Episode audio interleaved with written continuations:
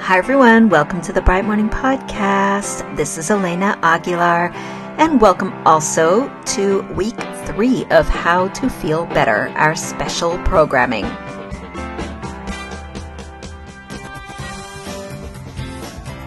Okay, one quick plea, just in case you are new and you haven't heard me ask this many times. But if you are enjoying this podcast, it would be super, super helpful if you could go over to Apple Podcasts and rate us and review us. I am pretty sure it'll take you less than one or two minutes, and it means a whole lot. It actually can make it possible so that we don't have to get ad sponsorship for this podcast. And it helps our podcast get more exposure. And that's what we're looking for because I want lots of people to feel better. The world would be a whole lot kinder, easier, safer, more enjoyable if more of us felt better. All right, friends. So here we are in week three, which is to which is called commemorating or commemorate. That's the, the the step I decided to name it commemorating, and we are mid week, midway through the week. Look at, see, even though I'm not recording this midweek, I'm anticipating how I feel midway through the week, which is a little tired. And so today, I want you to at least just think about resting. Because grief is exhausting. Commemoration is exhausting. Reflection can get really tiring. And you've been doing a lot of reflection, a lot of looking in, looking back, looking out. I want you to rest. And now you might be listening to me thinking, uh, yeah, I can't do that. And I thought you weren't going to tell me I had needed to sleep more. It's okay. If you can't, that's okay. But I would encourage you to think about a tiny, tiny moment of rest. Like even right now, let's have a tiny moment of rest. Here's what I'm going to encourage you to do. If you are walking, just stop for a second. I promise it'll be fast. If you are doing something else, you're washing dishes, you're driving on the way to school or something, stop. It's not going to be more than 60 seconds, I promise. I'm going to put on my timer so that I don't I don't deceive you here. And for 60 seconds, I am going to encourage you to breathe. Let's just do that right now. I'm going to lead you, okay? So stop. Breathe in through your nose, slowly.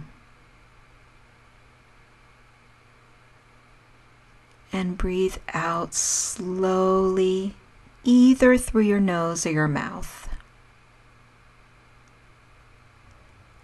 Don't worry about how many seconds you count.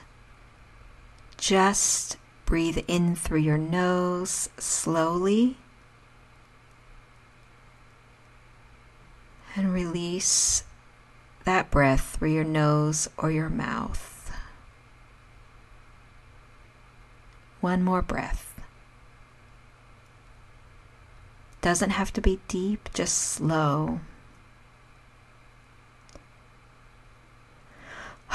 now do that. Take a big sigh. Okay. That was one minute. And that's it. If that's all you do today in the name of rest, congratulations. You rested.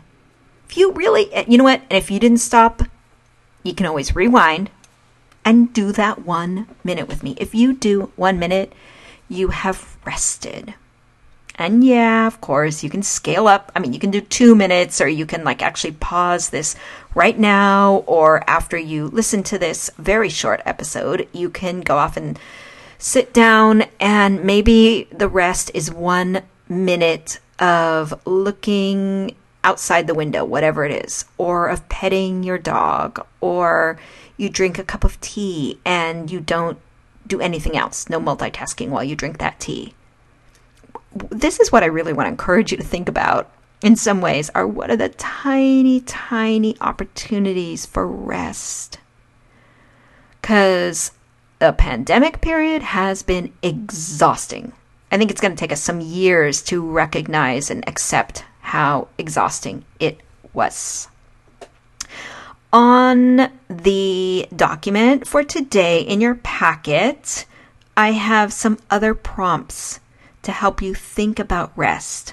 So even if you don't do anything, like even if you don't rest, you know, you don't take a nap or a bath or something, just thinking about the questions that I have for you will activate your mind in a way that will provide you with some rest. Okay, so I won't get into the neuroscience right now because you're tired. I know you're tired but just know that it will. All right. And you don't necessarily need to write about them. Even just thinking about them will give you the benefit of rest. Now, of course, if there is anything that you can do today to sneak in a little extra rest, do it. I mean, today might be a really good day to leave work an hour early if you can. Or, you know, make quesadillas for dinner, bean tacos. We do that a lot in my house when we're just tired. Like, ah, it's got to be, you know, pasta or bean tacos or scrambled eggs or something. Like, here we go, that's dinner. Now let's get under the covers and watch some mindless TV. Like, what allows you to feel rest? That is your activity for today, friends. That is your activity to help you commemorate and feel better. All right, of course, if you are doing this program with someone else, then you could also share your responses to my prompts about rest. You could also perhaps take a minute together if it happens to be someone you live with or you're not socially distant from. And just see what the impact of that is. No judgment on anything you do or don't do because that's just going to deplete you even more.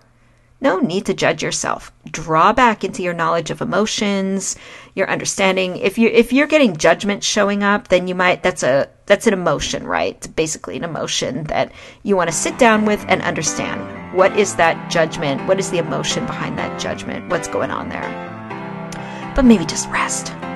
Just get into bed a little earlier or take a walk. Whatever it is that allows you to feel a little bit of rest. All right, friends, I'll see you tomorrow.